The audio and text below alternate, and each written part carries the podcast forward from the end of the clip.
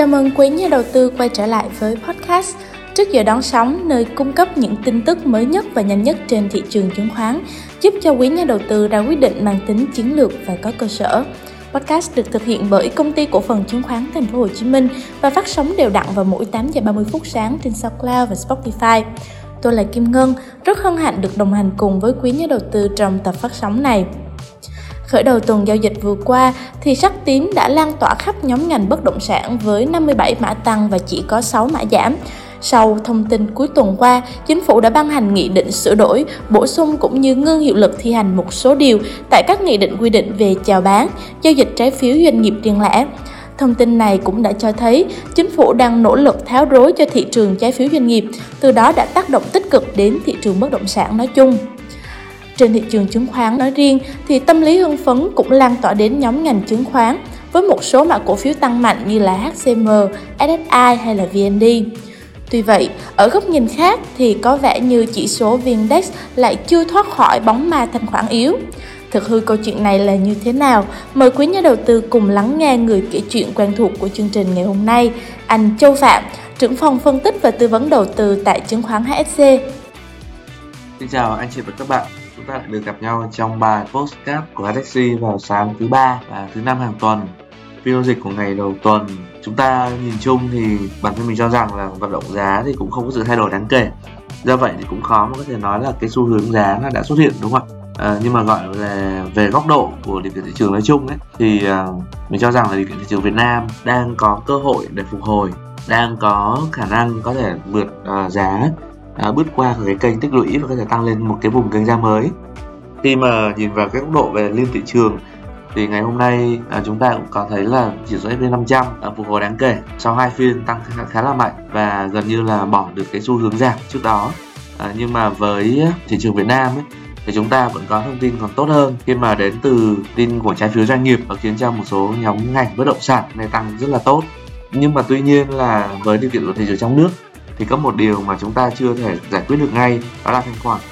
Khi mà yếu tố thanh khoản uh, còn đang rất yếu và thậm chí là không có sự tham gia hỗ trợ của các nhóm ngành của các cái vị thế đứng ngoài thì gần như là cái đà tăng của chỉ số nó chỉ có thể mang tính là hưng phấn ở trong cái phiên giao dịch của sáng đầu tuần thôi. Còn ờ, sau đó thì chỉ số gần như trở về lại cái vận động vốn có của nó. Đó là vận động không có một cái xu hướng nào và đi ngang tích lũy thì đây cũng là cái điều mà mình cho rằng là cái hợp lý trong điều kiện thị trường lần này. Thì đó là lý do tại sao mà khi mà phiên giao dịch trong trong cái thời điểm gần nhất thì mình cũng không có kỳ vọng là giá sẽ tăng. Và đó là lý do tại sao mà mình vẫn khuyến nghị là cái vị thế short trong phiên ở trong đầu đầu phiên sáng.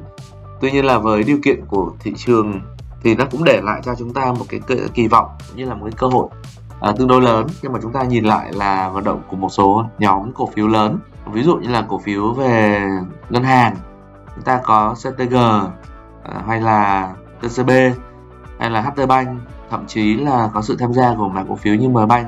thực ra là nhóm cổ phiếu ngân hàng trong giai đoạn lần này ấy thì thật sự là giữ được cái tâm lý thị trường rất là ổn định. Trong khi đó thì chúng ta có những mã cổ phiếu và điều kiện của thị trường lần này là được dẫn dắt bởi những cổ phiếu như là Novaland. Ờ, hay là BDR hay là HPX nữa. Cái tăng trần ở trong cái phiên giao dịch gần nhất thì cũng liên quan đến câu chuyện trái phiếu thôi. Và đây nó nó góp gần phần vào cái volume, tức là cái khối lượng giao dịch của thanh khoản rất là lớn. Tuy nhiên là thật sự là vẫn chưa có yếu tố ủng hộ cho đà tăng trưởng của thị trường. Và chưa có yếu tố nào ủng hộ cho việc là cái sự lan tỏa của dòng tiền nó sẽ mang tính là lành mạnh và bền vững thì thực tế là vận động của chỉ số vn index trong giai đoạn gần đây thì chúng ta đang thiếu sự tham gia của các dòng tiền cá nhân cũng như là các dòng tiền à, đứng ngoài quan sát. Và khi mà nhà đầu tư nắm cổ phiếu đang à, đang phải đứng chờ đợi ấy, thì vận động của thị trường chung đặc biệt là cái thông tin về non farm à, payroll tức là cái bản lương phi nông nghiệp được công bố vào cuối tuần này cũng như là vận động của thị trường đang ở trong một cái tình huống là đang trong một chu kỳ suy thoái thì chắc chắn một điều là để mà có cái sự tăng trưởng trở lại ngay với chỉ số lớn ấy à, như là VN Index và VN30 thì cũng sẽ tương đối là khó khăn. Thế do vậy thì mình cho rằng là chúng ta nên có thể là ưu tiên quan sát vận động của thị trường lần này thay vì là mở các vị thế mua à, đặc biệt là vị thế mua mua đuổi vì cái rủi ro đến với thị trường nó còn đang rất là lớn. À, ví dụ như là trong à, thời điểm buổi sáng ngày hôm qua thì anh chị cũng có thể thấy là giá có thể tăng nhưng nếu chúng ta mua vào cái thời điểm giá tăng ấy, thì nhiều khi là chúng ta sẽ bị mất cái lợi thế cạnh tranh về giá và cũng khó thể cầm nắm được trong giai đoạn mà thị trường biến động không xu hướng và giảm biên lớn như trong giai đoạn hiện tại. Rồi qua đó thì chúng ta cũng sẽ bắt đầu ưu tiên quan sát nhưng mình cho rằng là cái vận động này nó lại là cái hướng tích cực khi mà thị trường rỗng à, rỗng cả vị thế mua lên lẫn ờ, à, vị thế bán ra và đó là khiến cho là cái cơ hội thật sự là đang tồn tại và bây giờ chúng ta chỉ cần kiên nhẫn và chúng ta có thể chọn những cổ phiếu mang tính trung hạn hoặc dài hạn để giải ngân thì nó sẽ khá là an toàn Xin cảm ơn chị các bạn đã dành thời gian theo dõi bài podcast sáng nay nhé và xin hẹn gặp lại cả nhà trong bài podcast vào thứ năm ạ. Xin chào tạm biệt.